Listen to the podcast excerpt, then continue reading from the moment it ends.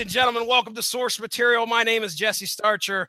Tonight we are discussing. This is tied for the most issues that we have covered in one span on source material. Just to let you guys know, we have a returning guest who was actually on the aforementioned first 14 parter that we did right here on source material. Well, let's go ahead. I want to run down the guests that have joined me. As always, my good buddy Ronnie Adams from the Screaming Boy podcast. Sir, how you doing this evening? What's up? I'm doing well. How are you? Well, I'm ready to talk some Planet Hulk tonight. I'm uh this is my first journey, like I said, into this storyline, so I can't wait to discuss it with you guys and tell our listeners all about it. Mark Radulich bringing the tunes as always, and I we're touching on one of your favorite superheroes in the Marvel universe, the Incredible Hulk. Mark Radulich, you ready to talk about Planet Hulk?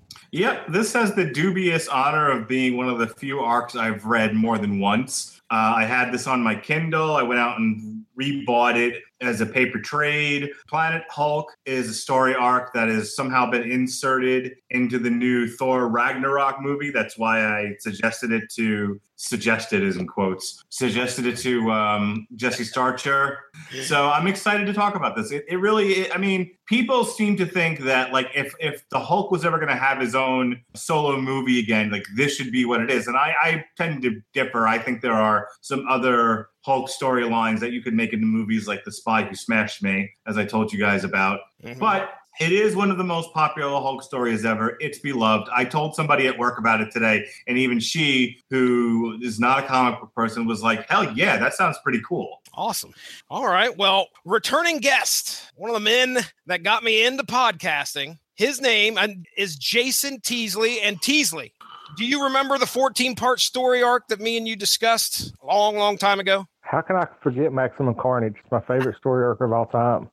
that's right. That's right. Me, me, you, and Benjamin J. Cologne. That's right. We sat down and discussed uh, all about Venom, Carnage, Spider Man, and that whole gang of Marvel superheroes that came together to try and thwart Carnage. That was a lot of fun. Are you ready to talk about Incredible Hulk, though, tonight? I'm about as prepared as anyone can be in an hour and a half. That's good. That's good. Well, the good thing is I, I don't have to do a whole lot tonight other than, you know, read from my synopsis that I created. I'm putting that in quotes because I, I stole a lot. Like I said, started in April of 2006, ran, I think, until June of 2007. Like I said, 14 parts. So I'm going to do the synopsis. I think we got Teasley coming in with the talking point at the end of the first synopsis. Uh, I'm going to basically talk about the first four issues. Teasley hops in, then I'll do the next four issues. And I believe it's Ronnie's turn. And then next four issues, Mark's turn. And then we'll talk about the two part ending. Uh, and we'll, we'll, we can rock it right through this because my synopsis shouldn't take too long. You guys ready? Yeah. Let's get it on. All right. Sure. All right, let's talk about the creative team first. All right, we got the writer, guy by the name of Greg Pak. Uh, I'm only uh, Greg Pak or Pack, however you want to say it. There. All right, he's he's been in the comic book business for a little bit. 2006 was not too long after he actually got started. He was apparently writing for Marvel in 2004, signed an exclusive deal with them in July of 2005. Uh, he's wrote titles such as Warlock, uh, Iron Man, the aforementioned, and the aftermentioned Incredible Hulk. So he's he's got his hands. Uh, it's fun to read this as it is an early work of his. He did a tremendous job, uh, and we have the artist on the on these uh, on these issues. A guy by the name of Carlo Pag- Paglion. Okay, he's Filipino. Not too much on the wiki for him. Uh, we have. I'm just going to read what I mean. There's like two sentences here. Uh, he began his career in the comics business with a three-page sequential Dark Horse for for for Dark Horse Comics, written by Doug Petrie to aid the victims of the 9/11 attacks, and as a tribute to the fallen World Trade Center Twin Towers.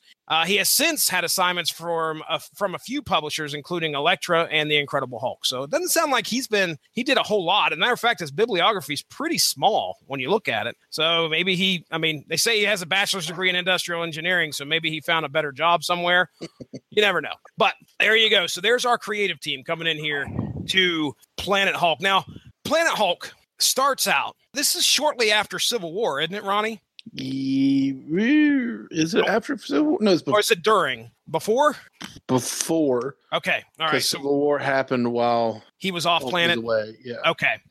All right. So the Illuminati, uh, and I'm going to try my best. I'm, I'm I'm going right off my memory here. Who the Illuminati? That's that is not the actual Illuminati that's going through your brains right now with the triangle and the eye. No, the there was a not a team, but a a group of Marvel uh, mainstays who were known as the Illuminati, and that was okay. So it was Iron Man, Reed Richards, Professor X, Doctor Strange, Doctor Strange. um, Black Panther, Black Bolt, I think was in there. Black Okay. Bolt was definitely in there. Yeah, he was in there. Yeah. And am I missing anybody, Mark? Nope, I believe that was everybody. Yeah. Black Okay. Bolt was, yeah, he rounded everybody. Oh, Namor. Oh, Namor. Yep.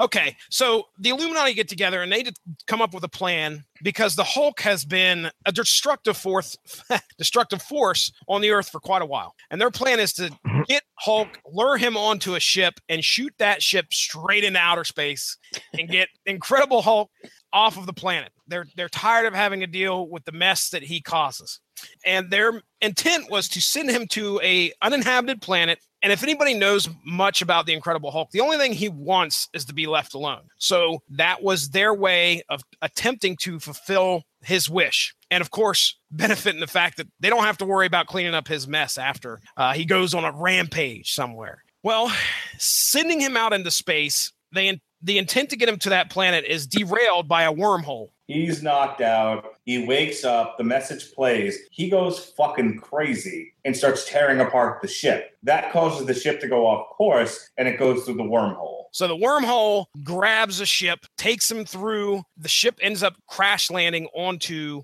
uh, an, an inhabited planet by the name of Sakaar. When he lands on Sakaar, he's actually in a weakened state. The inhabitants find him. There's this e- empire, and the subjects of this empire find him and actually sell the Hulk into slavery. Without getting into all of like the, the various like personalities of Banner and all this other stuff, what you need to understand is the Hulk has been fairly intelligent for years now. He was able to participate in the Avengers and the Defenders, and he's gone to the microverse. This uh, this iteration of the Hulk, well, again, not no, he's not the professor. And He's not Doc Green, and he's not that dog in the background.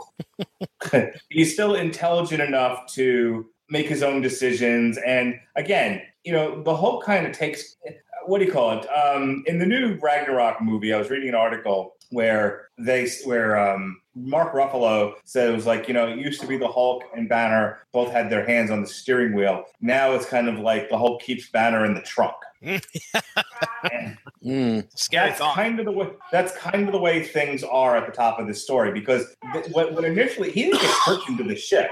If you read the prelude to Planet Hulk, he was like in Vancouver, basically hiding out, trying to stay away from the world. Yeah.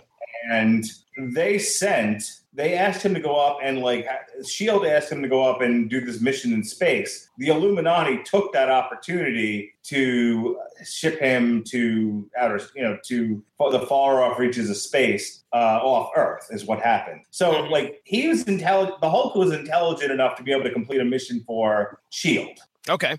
Now, at this time, at this point in time, as he's on this planet, the Hulk remains the Hulk. Okay. There's no sign of Banner throughout this story, uh, except for one instance, which is uh, it happens in the middle, but it's only for a brief second, if not just one panel. Uh, however, so okay, the Hulk is now, like I said, in this weakened state. He's sold into sa- slavery uh, in order to compete in an arena for the entertainment against other slaves, all for the enjoyment of the Emperor, the Red King, and his people. Now, in order to keep him under control, the Emperor had him and other slaves implanted with what they call an obedience disc that shocks them into submission. Now, trial after trial, the Hulk survives and makes a few friends along the way. And I'm going to do my best to kind of s- describe who these friends are.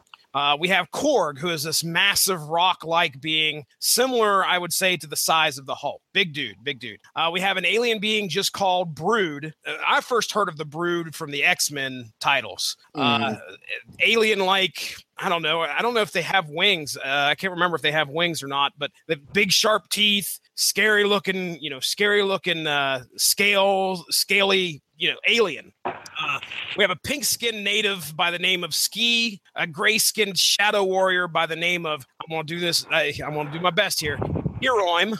Uh, we also have a native by the name of Elloe, who's uh, in the in the arena with Hulk and them as well. And Hulk's first friend that he made during the arena battle, uh, a four-armed bug-like creature, Yeah. guy by the name of I'm going to pronounce it as Meek. How's that? Are you guys going to call him Mike? Nope. Okay, we're going to call him. I him won't Meek. call him Mike. I want to be Of course Mike. you would. I want to be want to be like Mike. I'm gonna call him Jeff. Jeff. Ah. My name is Jeff. All right. So anyway, yeah, Meek, four-armed bug-like creature, kind of reminds me of Jar Jar Binks, just a little bit more ferocious. Oh, so you mean he ruined the whole entire series? He didn't you. ruin the whole entire series. No, he did not. Jar Jar Binks is the most evil Sith Lord there is. Moving on. Ah, so in response to this, in response to the fact that uh, you know the Red King uh, that sees the Hulk, you know, prevail, he institutes a new plan, and that's to put the Hulk and his band of warrior friends into servitude to entertain the Empire, again by making the Hulk and the others face multiple threats over and over. And by the second issue, word has gotten around of Hulk's apparent bravery and strength, and inspired has inspired some rebels to seek his assistance. When the rebels show up, the Hulk plainly rejects joining them and and says, "No way, no thank you." And not too long after the Hulk was approached by the rebellion, a, a lieutenant to the Emperor, a female by the name of here we go, Kyra. I'm just going to go with that. Is also uh, also shows up, and she's like the shadow bodyguard. Uh, not if you look at her and you look at Hiroim, they're they're of the same species, I guess you would say.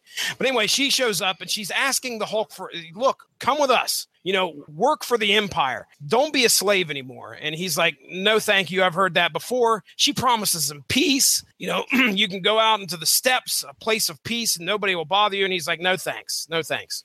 Uh, obviously, her intent is to get the Hulk to go with them. That way, there would be less dissent amongst the, the Empire's people. Now, without without the Hulk's allegiance, the next arena battle was sabotaged by the Red King, who decided to drop a large ass bomb right on top of them. Uh, along with, you know, without regard for the people that were in the arena or the participants. And the Hulk was able to jump up, grab it, and detonate the bomb above the arena, seemingly sacrificing himself above the stadium, saving its people. Now, still alive, the Hulk uh, is sort of enraged, but the Emperor's men is, are able to subdue him and his band of surviving warriors again. Now, while mourning over the loss of Ski, the Shadow Warrior Hiroim decides to make a pack amongst them all, and they soon become the Warbound. After this horrific display in the arena, the Emperor has one more trick up his sleeve. He is going to institute an arena fight against a recently captured powerful being known as the Silver Savage. And we learn that this is in actuality the Silver Surfer. Now, during the ferocious battle that ends when the Silver Surfer is knocked unconscious, Silver Surfer's obedience disc is destroyed. Now, the stipulations of this battle were that if the Warbound beat the Silver Surfer, their freedom would be granted. However, a twist occurs, believe it or not, when Kyra shows up and states that their freedom will be granted provided they kill some traitors first. And they bring the traitors forth. One of those traitors is Elloe, who was recently captured during the Rebel invasion. What a twist! What a twist! The Warbound refuse. They're not going to kill one of their friends. Just as the Emperor raises his wa- uh, their wands to activate the obedience discs, the discs all explode off of off of Hulk and the rest of their uh, the participants, thanks to the Silver Surfer and the Power Cosmic. Now, being freed, the Warbound escape the arena and head to the woodlands outside of the town. After the fray, the Silver Surfer offers to take the Hulk back to Earth, but the Hulk declines, since now he feels very much at home on Sakaar. All right, there it is. Five minute recap of the first four issues. Teasley, what you did you have something you liked? Did you have something you didn't like? Questions? What what what's your Uh, thoughts, man? Well, well, well, we'll start with the. I didn't have much to say about the first issue, except you get to see like toward the end when they're they're getting taken to the um, I guess it's the gladiator training ground. hmm You get to see like in the last couple panels, you get to see the the Savage Hulk, the one that enjoys the chaos and the fighting and everything that because you know his friend is like spazzing out, you know, all worried and everything, and he just looks up and says, "This is going to be fun." I mean, that's the that's that's what I took out of the first one, first issue, because you get like you're setting up, you're you know you're kind of setting the tone for the, the four issues that I'm covering. Uh, the second is more I liked it because it goes into like you get to see the band of merry misfits that they they become um, kind of joining forces the because they they actually have to fight together and none of them really want to be a team and kind of watch each other's back but they always they know that eventually they're going to have to fight together and then may have to turn on each other hmm what was great about the third issue, uh, I think it was in the third issue, uh, is the this the uh, on the links you sent me. It's got the throwback um, when they're giving their all their backstories. It's got the throwback to the old um, drawing style when the guys talk the the rock guys talking about how Oh he yeah, yeah. They, I know what you're talking about. encountered a human and it ends up being Thor and he says at a young age he encountered this this person that you know vanquished his uh, the entire army leaving him and one other alive he said oh he was a god among us or something along those lines and it's and it's Thor hmm and you know, and I really like, I love the background that it gave in that issue. I mean, it, it showed the character depth. You start getting a little sympathetic and a little bit more involved in the characters once you get those little backstories. I mean, because the first two issues, I was like, okay, this is going to be, they're setting something up. You know, for these characters not to really be a force, they're going to have. You know, I was reading it because I went into it as a blank slate. I, so I was kind of following the narrative of yeah, they're going to have to be together, but they're going to have to turn on each other too, just Mhm. like they they thought. Getting the feel for the backstory and caring about the characters, I kind of I kind of really like the fourth issue. Well, the third, the end of the third issue, I messaged you on this, Jesse. And, and the fourth issue, I was like, I mean, this is one of the first times in a long time that I have been genuinely shocked. Something I'm reading in a comic book, and I messaged Jesse. I go, "Holy balls! It's the Silver Surfer." He's like, "Yep."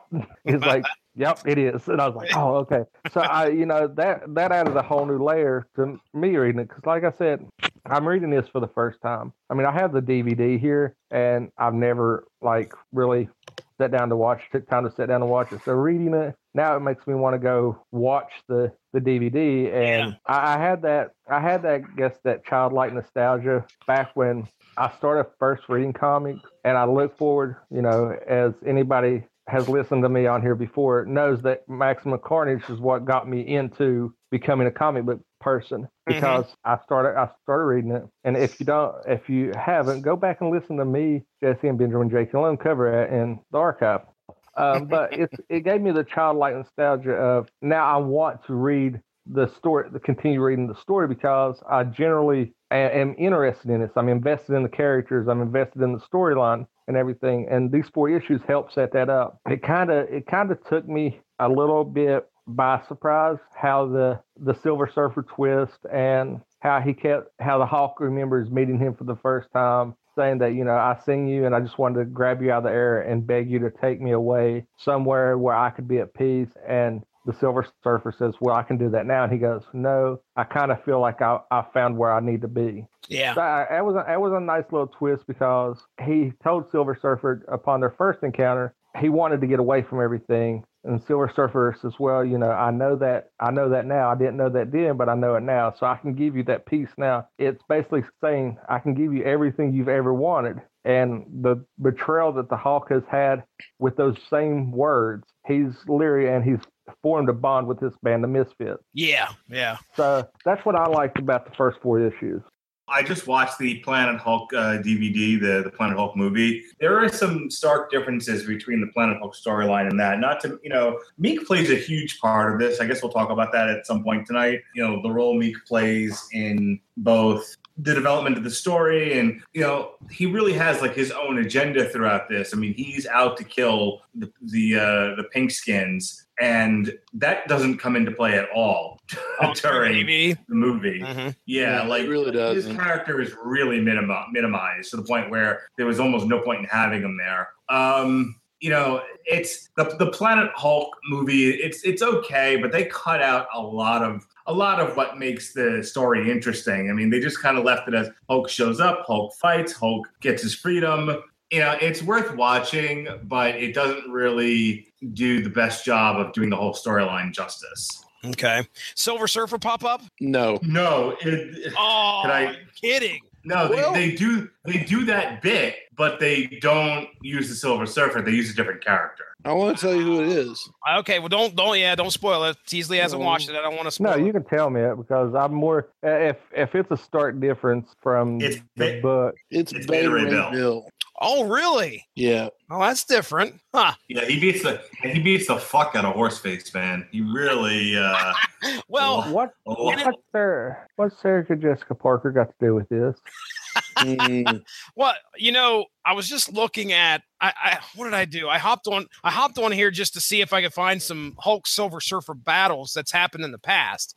I think they've met in the past clearly, but I don't know if they've ever really like straight up fought like they have in this arena. Well, they were contemporaries in the Defenders. oh, you know, like the fourth uh, hit down on Google is a post that completely says the Silver Surfer would absolutely annihilate the Hulk, and I think a lot of that has to do with the fact that he's got the power cosmic and and, and all that. I don't know if that's maybe why they went. I doubt it. They probably just wanted to throw in some spice into the DVD or the movie itself. But you know, eh, Hulk beating the crap out of the Silver Surfer, like I mean, it was a good battle. Don't get me wrong, and I don't know Well, if they, they, make a they make a point to say that that anyone that comes through that wormhole is severely weakened, that's true. and it takes a you know, and it takes a while for them to regain their strength. And the Hulk, I think, regains his regains his strength faster than than others because he's the Hulk, and he ju- and he happens to be able to regenerate and get stronger that much faster.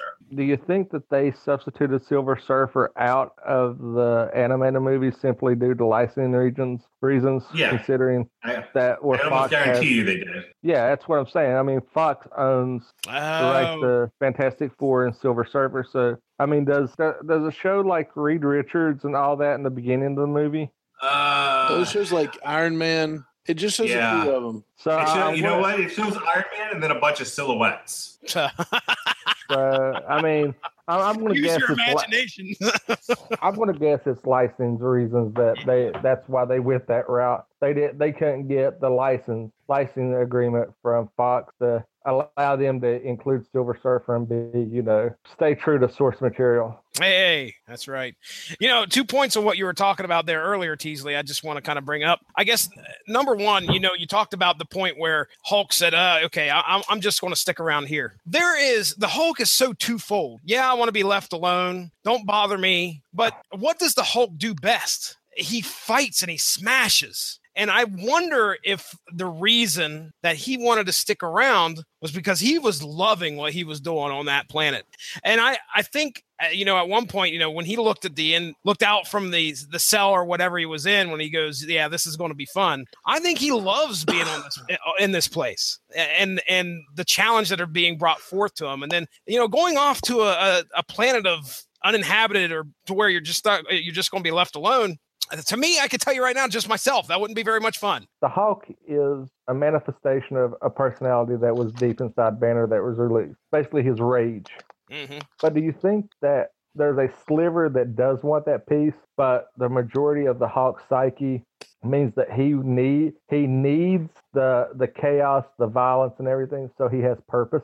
Well, I don't think Hulk had any challenges left on Earth. And everywhere he went, he destroyed things. And, you know, this is the first time Hulk's been cha- When was the last time Hulk was in chains? Yeah, You know, they, they put him in chains that are made of this material that he can't break. He's got this obedience disc on. This is the first, I mean, part of the reason they did the Planet Hulk storyline, I think, was they'd overpowered the Hulk to the point where he had no challenges left. It was why they did like the future imperfect storyline and why they've, you know, done different things with him up to this point because it was like, what do you do with a monster who, you know, can crack the planet in half, literally? So they put him on another planet and they just got him off Earth entirely and they made it so that he could be challenged. You know, it's the old wrestling type. Everyone take a drink.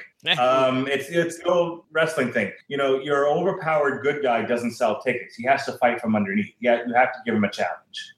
Okay. So basically, they needed Hulk needed a purpose, thus the chaos and war and the fighting. They needed to make the Hulk feel like he still had a purpose to be in the comics, so they had to challenge him, Yes. thus taking him to a different a different territory. Yeah, see, I'll slip a ref- wrestling reference in as well. uh, different a different uh, surroundings. Therefore, they can uh, use because I mean, you in space you have a vast array of imagination to create creatures that can challenge the Hulk. Uh, like you said, on Earth, he became such a dominant force that he he he was pretty much the end all be all dominant figure in the comic book universe. So, All right, se- a second thing, and I, I want to get Ronnie in on this discussion here real quick. Ronnie, Yeah. who's your favorite, other than the Hulk? Who's your favorite of the Warbound? Uh, probably the Rock dude, Kor- Korg. Korg? Yeah. That's a good pick. I think I would have went there too. I would have went I there agree. too. Can I um, offer you a little bit of trivia? Sure. Sure. Korg and his people were actually in one of the Thor movies. Really? I did not know that. I don't remember that. Yes, in the Dark two, World. wasn't it? Yep, it was in the Dark World. Huh. Very cool. Very cool. Well, let's continue amongst uh, you know as we continue through this journey on Planet Hulk. Get my notes here. So yeah, Teasley, we talked about Exile. Now we're getting into a four-issue story arc called Anarchy. Uh, so during the, the Hulk's stay on Sakaar, so far there has been a telling of a legend by the name of the Sakaar Son, destined to save the planet, and also there's a, a legend of what they call the World Breaker, who is destined to destroy it. And it is believed that the Hulk may be one of those legends.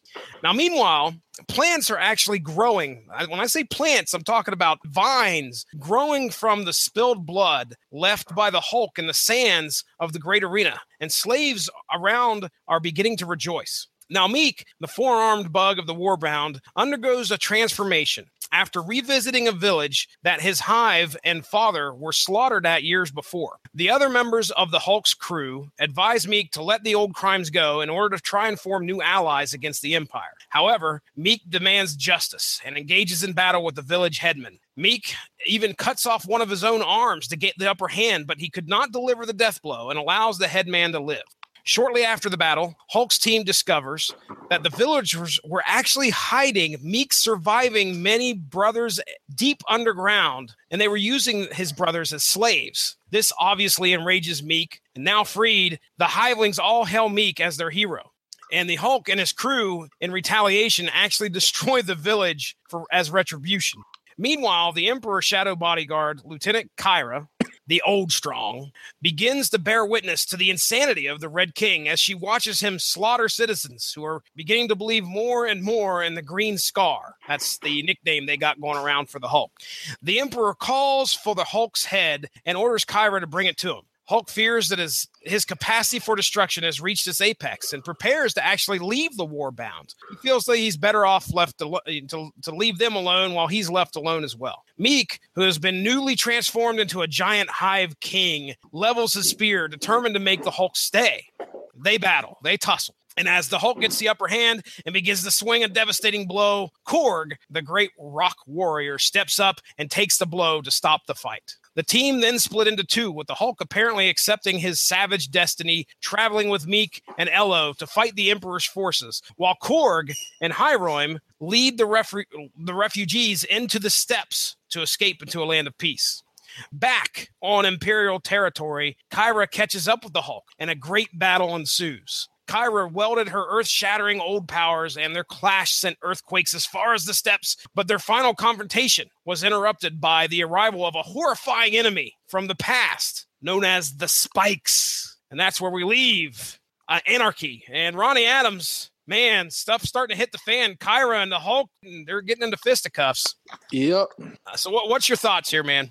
One thought was the only thing I could think of, you know, during you know uh, the whole gladiator thing was, do you like gladiator movies, Joey? You ever seen a grown man naked? Uh, the main thing that I want to point out the the similarities between this and Spartacus Okay. because he rises up and becomes a hero to these people when all he wants to do is just live you know and i i- there's really no reason for him to be there. He's he's imprisoned wrongly and has to stay there. And and that's that's what caught my whole attention beforehand was the fact that it, it, there was so many correlations to the story of spartacus in this so far, I mean, through the whole thing, the the whole book, the first, you know, the first part of it, and, and this has has kept me truly intrigued. So I, I have enjoyed every, you know, I, I, enjoyed reading. It, I enjoyed going back through it and everything. I, I don't have much to say other than that. what do you think of the spikes, dude? You want to do your best to kind of describe what the spikes are?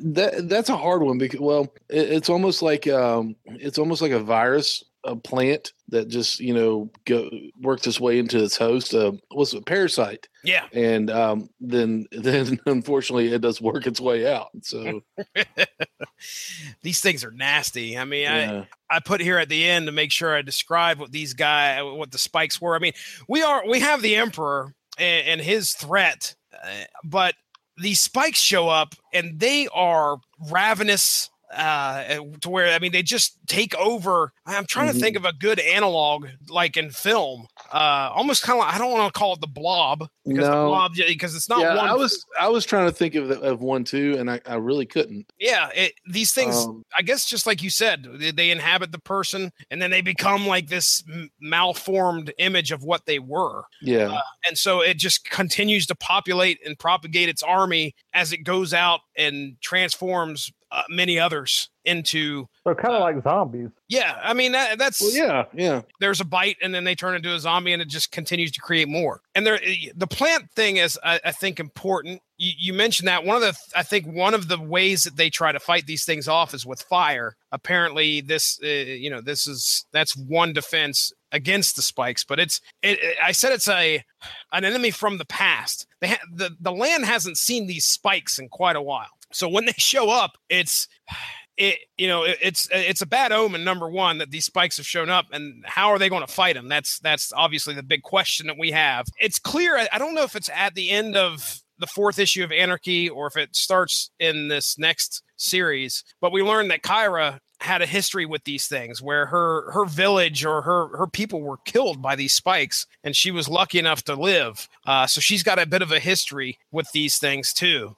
So let's go into uh, the next four parts which is allegiance. Now these issues by the way ladies and gentlemen i don't think i said this at the beginning. These uh, this story takes place over incredible hulk 92 through 105. I want to say 92. Through, yeah, it started at 92. 92. First one. Yeah, Exile 1 was 90, issue 92. Okay. All the way up to issue 105. Uh, so we're, and he, like I said, each one's divided into four parts, three four part stories, and then a two part at the end. So we're in the, we're in the pretty, cl- gaining close to the climax and the ending act here with Allegiance. So Miek rescues a queen of his species. This is something that kind of happens before the spikes hit. He he rescues a queen of his species. Now, I want you to think of who Miek I want to make sure our listeners understand uh, what Miek is. He's he is definitely like a bug. A bug. There's hives involved in his species and all this, and there's a queen uh, eh, that gives birth at uh, I, I'm sure like hundreds or thousands of eggs. Anyway, he rescues this queen of his species, and it's the, one of the last of his species alive. Uh, and, and, he rescues them from again some villagers, some pink-skinned villagers that actually had enslaved her and were eating her eggs. Now, when the spikes arrive, she becomes infected, and Miek has to make the tough decision to actually kill her, damning his own species to extinction. Meanwhile, Hulk's army then split again as Miek and Elloe head for Crown City, while Hulk, Kyra, and Hiroim, the two shadow people, travel with Hulk across the sands to seek out the elders of the shadow people in the hope that they would aid in their battle against the Emperor. Now, while at the elders, the Hulk reveals his true intention was to actually grab a great stone ship, which he then used to defeat the Red King's Imperial forces. What was so important about that ship? It contained the leaders of the infectious spikes. Hulk relied on Miek's and Brood's chemming powers. This is used throughout the story. Chemming, C H E M M I N G. It's kind of like I don't. I guess a psychic link to other species who have this. He they he relies on their chemming powers to garner a truce between the Spikes and the Warbound. The terms of which at this point were unknown. Uh, so the Spikes are now helping out the Warbound against the Emperor and his forces. As they go towards Crown City, they cut the power off, but the Red King was able to energize his gladiator armor before the city's power was severed and was moments from actually incinerating Elloe until Hulk arrived with an army of his new allies, the Spikes. Now, during the great battle between the Hulk and the Red King, the Hulk becomes victorious and liberates the planet from the oppressive Emperor. Now, the Hulk has found himself in an odd situation he has not been in before a position as a leader of people. Also, this position is coming at a cost as the parasitic spikes agreed to help on the one condition that they be allowed to drain energy from Hulk's gamma irradiated body. Taking Kyra as his wife, the Hulk rules and attempts to invoke a peaceful world. But for a creature who longs for nothing to be other than left alone, politics and monarchy cannot be enjoyable. And that's where we leave allegiance. We get the big battle, the Emperor falls, um, what I liked about this one was I, I, this is where the, the the Red King reveals that uh, you, he used the spike. The spikes didn't just come out of nowhere. He used the spikes to uh, kill off the Oldstrong because he needed uh, one of the Oldstrong to be his shadow. I know he was original. I don't know if he was originally behind the attack of the spikes that uh, resulted in Kyra becoming his his shadow warrior but we do know that for sure that he used them now as a weapon because he unleashed he's responsible for unleashing the spikes against the hulk and his army for sure so he's mm-hmm. he's he's had his dealings with them somehow um, either way, you know, it it results in people just wanting to follow, you know, more people wanting to follow the Hulk. It, it results in people seeing the Hulk as the Sakaarson because you know the spikes the spikes kill you with one touch, and he's able to absorb all of these spikes. And he has stuff growing out of him. He just rips it off, and you know, oh no, he gets burned. Is what happens. Oh yeah, dude. When he was infected, I was like, oh man, I, how is he going to get past this? And yeah, he gets burned. They they burn him right off, and he just keeps on going. And people are like, "Wow, you're unstoppable." There's no there's no reason why you can't take down the king. Mm-hmm.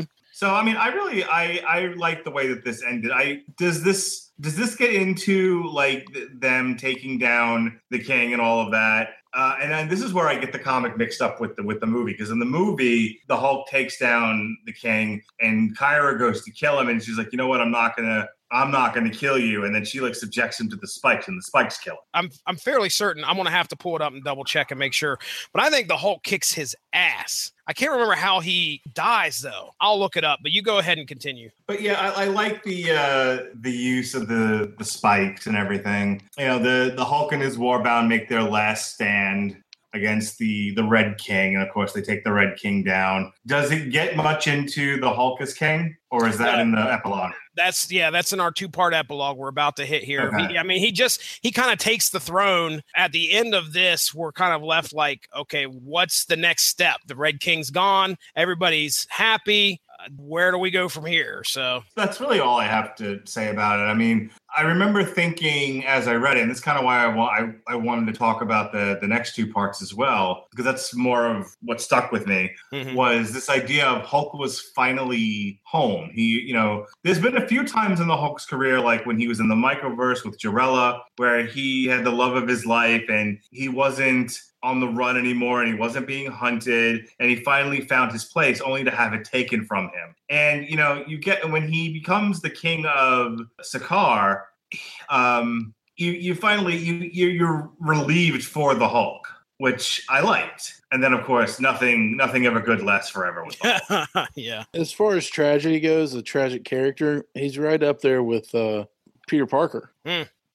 yeah I, I'd, I'd agree. I mean he, he can't find peace. It's like, and when he does have peace, something bad always happens, as we're about to find out. I'm going to share my screen here real quick, guys, and I'll show you the ending of uh, the where where the Red King meets his maker, I guess you would say.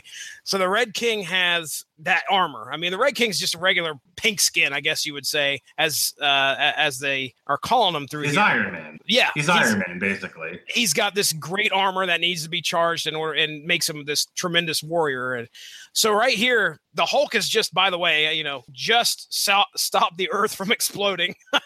because the king hits this button and the earth starts to sh- tear apart and the hulk like jumps down in this magma filled crevice grabs the grabs the planet and then brings it back together comes out of the planet.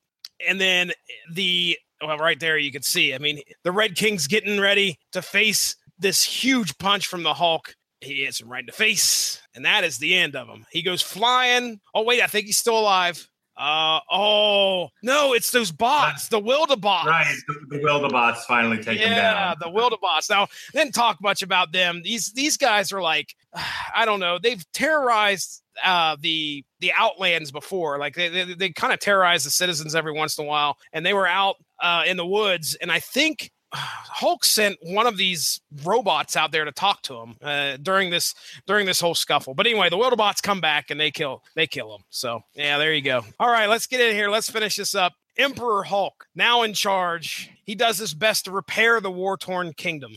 And he's even able to return the parasitic spikes. Remember, he's got this truce with them since they helped him out.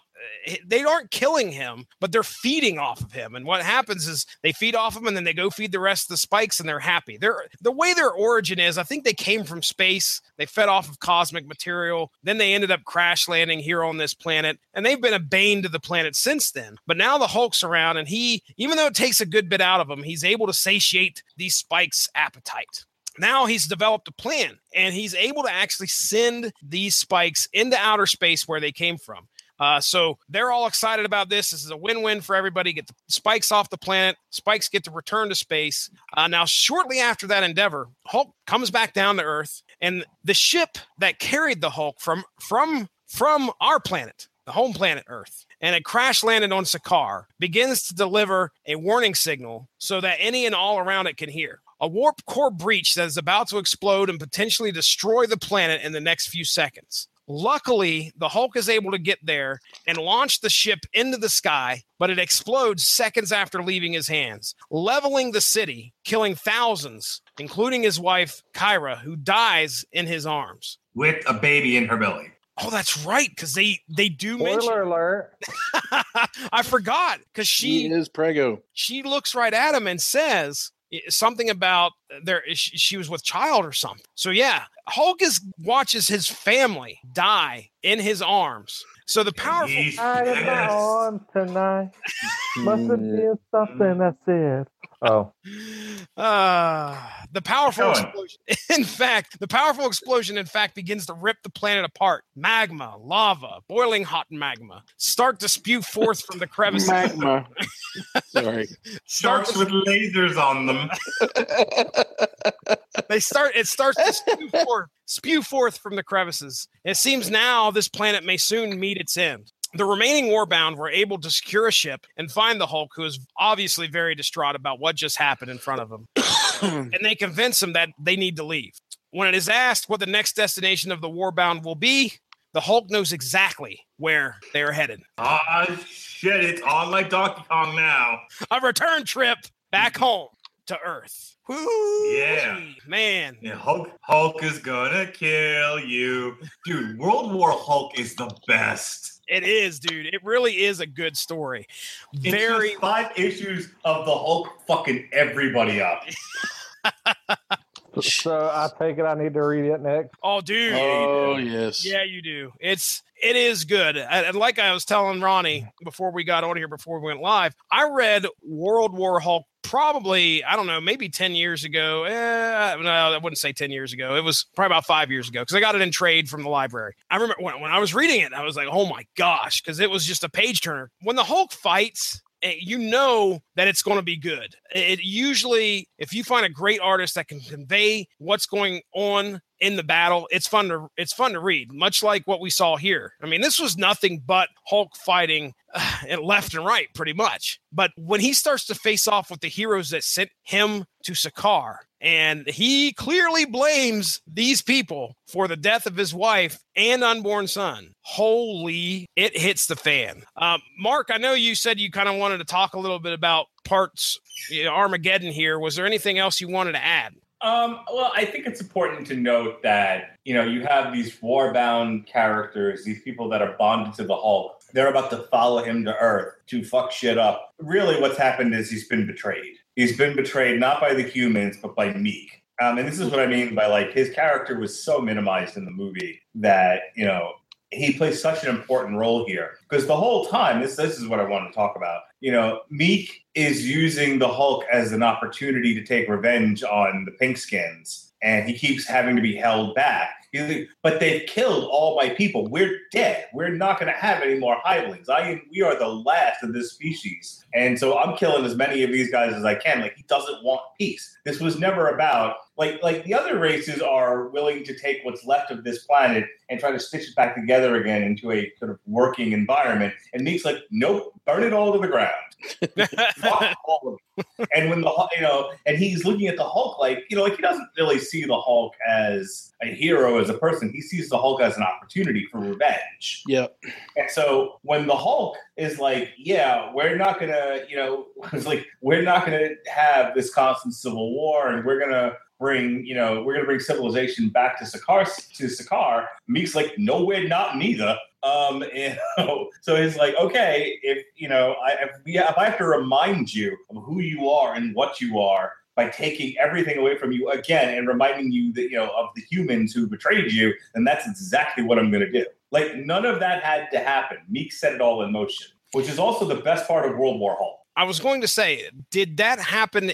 Is that clear? Clearly happen in this story where he betrays the Hulk? Because I, I might have missed it, but does does it show that happen in the book? Um, I'm I thought it did, but I might be thinking of World War Hulk when he sorry, Jason. Yeah, when he when he reveals himself to have betrayed the Hulk. Okay.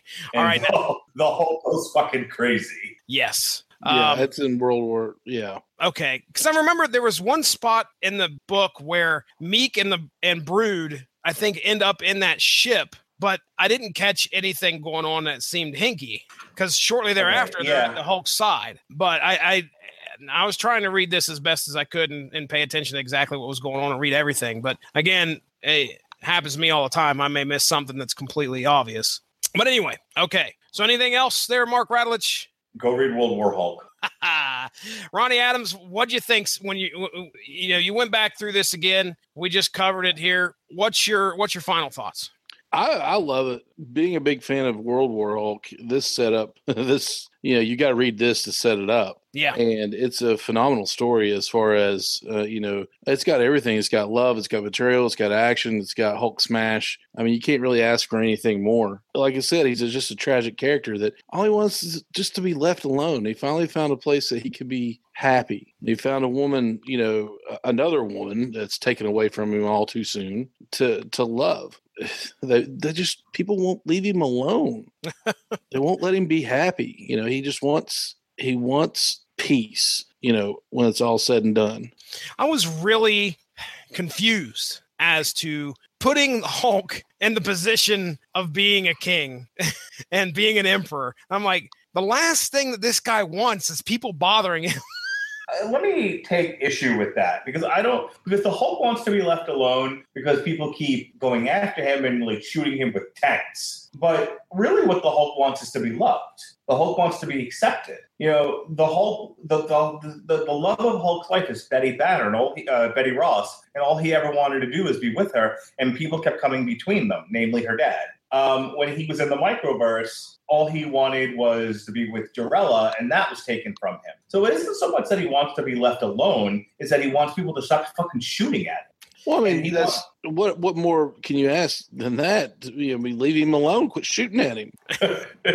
but like he doesn't want, but like he doesn't necessarily want to be like you know. He doesn't want to be lonely alone. Yeah. he wants to be left alone. He wants he wants them to stop picking at him. All they're doing is, is poking the bear. But you okay, know? would you are you going to try and tell me that a position of emperor or king is the right spot for someone like the Hulk? absolutely, Paul- because he's going to rule with an iron fist, and they're not going to bother him anyway. Negative. all you, all the Hulk needs is a good queen. Right? No way, dude. And I'll tell you why. I will tell you why. Yeah, he'll rule with an iron fist, but the man will go berserk at the first hint of betrayal. You're, oh, stop it. They- they- okay. okay. Well, that's evident because he gets on a spaceship and goes to declare war on Earth. Um, so good point. Good point there. But I think you know. I think in the few, in the little bits that he got to be king, he was showing himself to be a wise and proper king. But know, there was that moment where he had Kyra by his side and he looked at her and he said, Let's just go. let's leave. Yeah, he's afraid, dude. For the for the majority of the of Hulk and, and Banner's existence, they've been hunted. Yeah. Nothing good has ever happened to them. And by and so he's like, you know what? Uh, you know, someone's going to pull the rug, and he ended up being right. Someone's going to pull the rug out from under us. Let's just get out of here. Let's, like, you know. And she's like, no, it's going to be fine. And it might have been, except Miek's a fucker, you know, and they should have killed him in the arena. Mm-hmm. Yeah. Well, Jason Teasley, Hey, are you me. gonna? I, I, I, you've got to sit through and hear us talk about Planet Hulk, a little bit about World War Hulk. Uh, this, you said this is your first real dive into reading a story about the Hulk. I mean, you're familiar with the character, but have you ever read anything else? my knowledge from the of the Hulk, straight correlation of whatever Mark Radulich tells me. Okay. I mean, and all. I mean, it, from the comic book side, I mean, I am familiar, but me and Mark have talked in the past about Hawk story arcs, and he's gave me recommendations to read, such as Planet Hawk, World War Hawk, and The everything. And, spy, the spy who smashed me. well, that's that just sounds like some cheap porno that was made in the eighties. But anyway, we won't go into that. Uh, that sounds like a porn parody of Austin No. Powers. we won't go into Austin- that. Means we won't go into that. The spy who smashed me is phenomenal. is and it's also a porn parody of Austin No. Powers. But anyway, but I mean, you know, I'm I'm more familiar with the crossovers that you know Hawk showed up in, like a, but the extension of my honest comic book knowledge of the Hawk has came in conversations with like you guys and primarily Mark. Okay. All right. So, Mark, where would you rate Planet Hulk? If you want to give us a top 10 or top five, where would you rate Planet Hulk in your Hulk stories that you really enjoy? Oh, it's like the top two or three. Okay. I mean, Well, I he's think only named he's only named three that I should read. So I mean, Well, there's there's some Hulk moments out there. I I know of uh, a few storylines that involve the Hulk, uh, but I, none to this magnitude that I I really wanted to get my hands on and read. Go ahead, Mark. I was gonna say we Jesse and I last year, I think, talked Future Imperfect. That was that a good was a fun. I That was was a fun that little too. story. Yeah. You know, again, if if you in terms of story arcs or trades, um, a lot of stuff that follows World War Hulk is really great. Like the whole world, uh, fall of the Hulks, World War Hulks. A lot of the stuff involving the Red Hulk and the Red She Hulk, which is partially the spy who smashed me. If you go back years before that, you had the whole Professor and the Pantheon storyline. You know, there's some there's some really good Hulk stuff out there. I'm Yeah. gonna I'm gonna go ahead and pull up see if there's a list of like Hulk trade paperbacks. See if anything uh, catches my fancy. Um, yeah, there's crushing crisis with a K dot com says collecting um, Incredible Hulk comic books as graphic novels has a good list here. Um, a lot of omnibuses, you know. Um, like I, I would definitely, like I said, I, I would definitely try to get your hands on the issues where he's the where he's the professor. Definitely read Future Imperfect, World War Hulk, Fall of the Hulks, World War Hulks, Hulk No More. Those are all good. Don't read Hulk versus Thanos. That sucked. Oh, that's is- sad. That that's that that was the worst. Oh, figured that'd be a good battle book. Nope. That Negative. That that had Annihilus in it, and it might as well have been. It was more about like Hulk versus Annihilus than it was Thanos. They played chess. Uh, what? I'm kidding. I- Okay.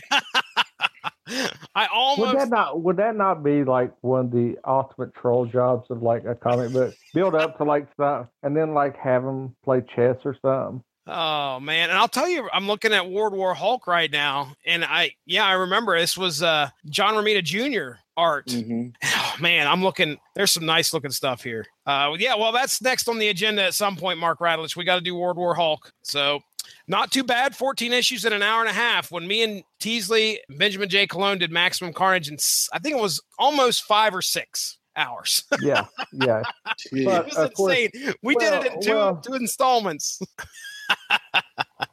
well, that's good. We, we we did good here. So let's go ahead. We'll get into plugs. Uh, uh, Teasley, I mean, are you doing anything here? I'm I'm currently sitting in my oversized recliner, um, watching football, and that's pretty much the only thing I get done anymore because you know uh, the the married life has subdued me into becoming a housewife. so outside of that, no, I mean I'm I'll pop up on Twitter every now and then and chime in on something one of you guys posts, but that's pretty much the extent of my social media these days. I'm kind of getting burnout on it because anytime you log into Facebook and everything, oh, as as a post a post that I made earlier can attest, it everything turns political, and I get I tend to piss people off.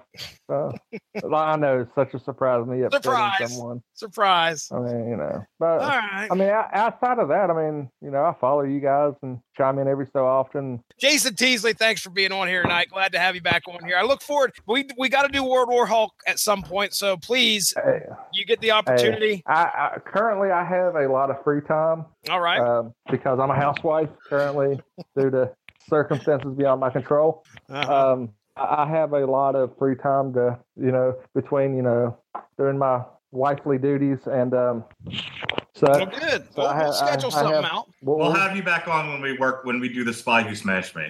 Sure. okay. Well, there'll be a lot so of can porno references then. I'm That's off what I that was going to show. say. So I, can make a lot of inappropriate porn references. No. Well, I'm glad you had guys had me on. I mean, it's it's been it's been great. I think it's the first time I've done a podcast with Mark since about a year and a half. So Dang, dude. it's good talk. It's good talking to me. I think the last one I did with Mark was the album. So that's how long it's been since I've got All the podcast with Mark. So Well, we'll yeah, we'll, we'll get back in touch. it's been fun. Yeah, hit me up. I I, I I became a fat old guy that just sits in a recliner all day. All right, we'll do. Mark Radulich, let's get some plugs done, man. What you got? Well, depending on when you're listening to this, as usual, tomorrow night on the Rattle and Broadcasting Network, Robert Winfrey and Robert Cooper presumably will be on a TV party tonight to discuss Voltron season four, which just dropped this past Friday. Jesse will be discussing his favorite band in the world on Wednesday, the Marilyn Manson Heaven Upside Down Cake. Hmm. Let- Negative. if you're lis- if you're listening to this on the Radulich in Broadcasting Network, then this Tuesday is Debut Hollywood Geostorm, Robert Winfrey's favorite movie of this year. Yeah, And he's been he has been griping about that since it was. I cannot wait. yep. On the Metal Hammer of Doom, we'll be discussing the new Stray from the Path. Presumably, we'll be doing an on trial for Halloween 3 season of The Witch. Our last uh, one for Blade Runner, we didn't do it on Thursday. We tried to do it on Saturday, and then something went kaflooey on Sean's side, and he couldn't dial into the show. Last week, if you're interested, uh, we have a Danny U. Hollywood for Blade Runner 2049. And uh, Jesse and I discussed the aforementioned Cradle of Filth and Ronnie's favorite T-shirt that has the the back that says. No, don't say it. Ah, um, uh, that's a lot of sawing. All right, uh, so that's all I got right now, guys. It's been a small slice of heaven. I'm going to bed. I'll talk to you later. Thanks, man. Talk to you later, Later, man. Ronnie. Yeah. Tell me all about it. we have a show. There is evidence of that. It is uh, on iTunes, uh, Stitcher, and TuneIn. It's called the Scream Boy Podcast, where we talk about nerd culture and anything. You know, you just have to be a fan of something, and then we can call you a nerd. I Um, tease, I tease you, but you are making your return, man. I, I, We I are. We are returning very soon. Uh, we're planning the show out, as you know. We're we're going to be planning the show out. But uh, the big thing is, depending on when you listen to this, we'll just give you dates. October the twenty first and twenty second, I will be in Fayetteville, North Carolina, representing the Scream Boy podcast. And what I'm, where I'm representing him at uh, the show at will be the Fayetteville Comic Con. I was recently, I had the pleasure of going to the Greensboro Comic Con, the very first one in Greensboro, and um, was a part of a uh, trivia contest called Nerd Slam. And um, circumstances pointed out to where um, um, I should have, I say should have, won uh, the round I was in, but uh, did not. Uh, so therefore, uh, they gave me a second chance. Not a second chance, but they gave me a uh, what's it called? A compilation prize or whatever it's called. Yeah, con- a consolation prize. Constellation pli- prize. Compilation is when a couple of people work on something How about together, a constellation? or you know, different works together. Uh, constellation stars, my friend. they gave me a um, they gave me uh, a weekend pass to the Fayetteville Comic Con, so I will be representing us there. That will be a lot of fun. And then November the 11th and 12th, I do believe, is the 11th, 10th, and 11th, 10th through the 12th. I'm sorry, it's a three day affair. I will be in Durham, North Carolina, at the North Carolina Comic Con. So it's a three day uh, event. uh, where there will be, you know, um, a lot of things going on. They have a gala at Saturday night, which you can go and cosplay or whatever, but it's a, basically a big club kind of atmosphere, dance party kind of thing. They're showing older movies uh, all weekend, such as uh, uh, Blade, Terminator, uh, Adventures in Babysitting, Godzilla versus King Kong, and a few others that I can't remember right now. But it's that uh, I'm really excited be about watching Godzilla versus King Kong with like-minded people. The one of the most interesting things that's going on um, is that Rob Liefeld will be there, Yeah. uh, meeting people and signing autographs. I suppose uh, I do want to get his infamous picture of Captain America printed off, so he will sign. See if he will sign it for me. The one where Captain America has a chest that you could set a dinner plate on. Um, oh, jeez.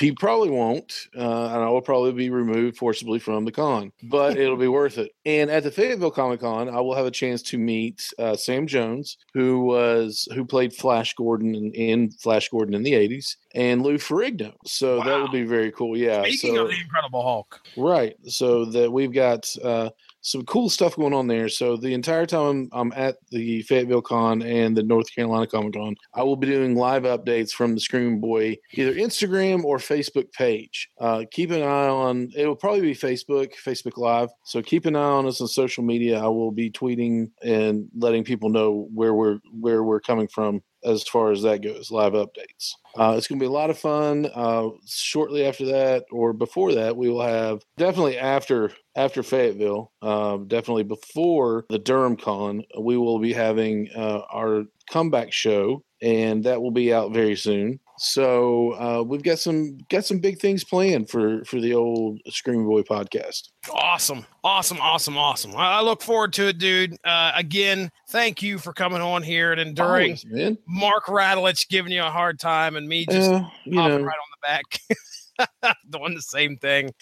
Um, you know, you know how that goes. we tried me and justin thomas tried to do a commentary on friday the 13th part one this past friday on friday the 13th Yeah, okay now here's the thing which I tweeted out from the show and, and put on Instagram that it was Friday the 13th near Halloween. And if Jason Voorhees wasn't a part of your day, then you were very wrong. You Yeah. guys went to the next level. we did we did as a matter of fact is amazing. we watched this is it was so funny this is how it went down i watched that movie for the first time in my entire life so i'd never seen part one ever right? Wow. Okay. Yeah, dude. I've never seen Friday the Thirteenth Part One ever. Now I know I know all about the twist ending, and I know all about the, what a know, twist. what a twist. I, I know a good portion of the movie just because of pop culture itself. Sure. But it was so funny because I reached I- I reached out to Justin and I said, "Hey, you want to do a podcast tonight?" He's like, "Sure. What we do? What are we going to do it on?" I said, "Well, how do you feel about doing a commentary?" Uh, well, no, it didn't even get that far. I said, "What are you doing right now?" and he says, I'm about ready to watch Friday the 13th, part two. And I said, Do you want to do a commentary on part one? And he goes, You mean watch the same thing I just got done watching again? he was going to try and marathon all of Friday the 13th. And so I said, Yeah, I said, Let's do a commentary on it. Well, okay. So that funny bit aside, uh, I have grown to realize now that it's probably not a good idea for me to do commentaries on movies I have not seen. Because I am deathly silent trying to watch Trying it. to figure it out. Yeah. Yeah, watch yeah. the movie. So I'm sitting there and I'm I'm trying, I'm like, you know, it's it's not even a commentary anymore. It's just listen to some guy breathe while- right While he's watching the movie. movie. so me and Ah. We cut up throughout the movie, but I mean, still, uh, you know, every once in a while, aside from getting warnings from Google that I'm streaming content that I'm not authorized to stream, uh, you know, I, I I would be like, okay, Justin, what's going on here? And I mean, here's I don't know if that's going to air fully on the Radulich in Broadcasting Network. I will tell you this much though. I think I may try something different and do what I'm going to term right now as a condensed commentary Okay. where okay maybe 45 minutes that's what i want to try and cap it at 45 minutes and you can just listen to me and justin cut up about the movie as we watch it so it's going to be kind of like uh, we'll we'll be talking a little bit about the movie and then at some point we went off on ponchos Everybody in that whole damn movie wore ponchos, and they all had different color ponchos. So that became a large discussion. like, what are you doing with your poncho? Pick your poncho up. Don't put your poncho on the floor. Obviously, you're going to die. You don't have a poncho on. Uh, yeah, it, it, got goofy like that. So I, I, can't sit here and say that I'm extremely proud of that commentary, but I will tell you that at some point I'm going to edit the crap out of it, and we're going to have what I'm going to call condensed commentary hit the airwaves. We'll see how it goes. It may fall flat on its face. I don't care, but it, it's going to get out there. So anyway, we did that on the 13th. You can go back in the archives, check out any of the old source materials. We're at over like 100, and we're encroaching, encroaching on 140 here pretty soon. Nice. It's, it's going to be happening. But yeah, I'm not really going to plug much else. You know, you find me here on the Radulich Broadcasting Network, usually on the Metal Hammer of Doom. Did I tell you, Ronnie, that my wife? I opened a Metal Hammer of Doom with this one night. Okay, so my, it's Wednesday night. My wife, you know, says, "What you, you, got a podcast tonight?" You know, and, and the snide mar- remark way that she does usually because she she's jealous. But I said, "Yes, I do have a podcast tonight. I have a podcast every Wednesday night." She goes, mm-hmm. "What? Well, why? Why? Why every Wednesday?" I said, "I'm on the Metal Hammer of Doom every Wednesday well, you night." Don't even know me. And I I said, "I've been doing this for the past year and a half." Every Wednesday I go down to the computer and sit at the computer. And I, not only that, but I share the show that I'm a part of. She gets notifications on her phone that say, right. yeah, I'm going to be part of a podcast. And she looks at me and she goes, You're a Metal Hammer of Doom guy now? I've been that for a year. a year. Uh, uh, well, anyway, you know, you'll have that. Just like Teasley's, Teasley's got a rude awakening coming. If he hasn't already woke up now, he got married. She's going to forget about you in, in, in, before long. She won't even know what you're doing every Wednesday night when you go down to the basement. She'll have no idea. All right. So anyway, yeah, I'm part of the Radulich Broadcasting Network. You can hear me right here on Source Material. You can hear me on Metal Hammer of Doom usually every Wednesday, and then uh, Screaming Boy. You every once in a while I'll pop up on there. I'm usually I'm usually welcome over there. So, uh, but other than that, I don't know if there's much else you can catch me on unless I'm making guest appearances, like on Kapow, the Pop Culture Podcast. I've been over there a couple times, and I think that's about it. I don't know if I've been on any other podcast here in a while, but I'm at Stiznarkey on Twitter. You can follow the Source Material Podcast Twitter at Source Matcast. Ladies and gentlemen, let's get out of here. have a good one.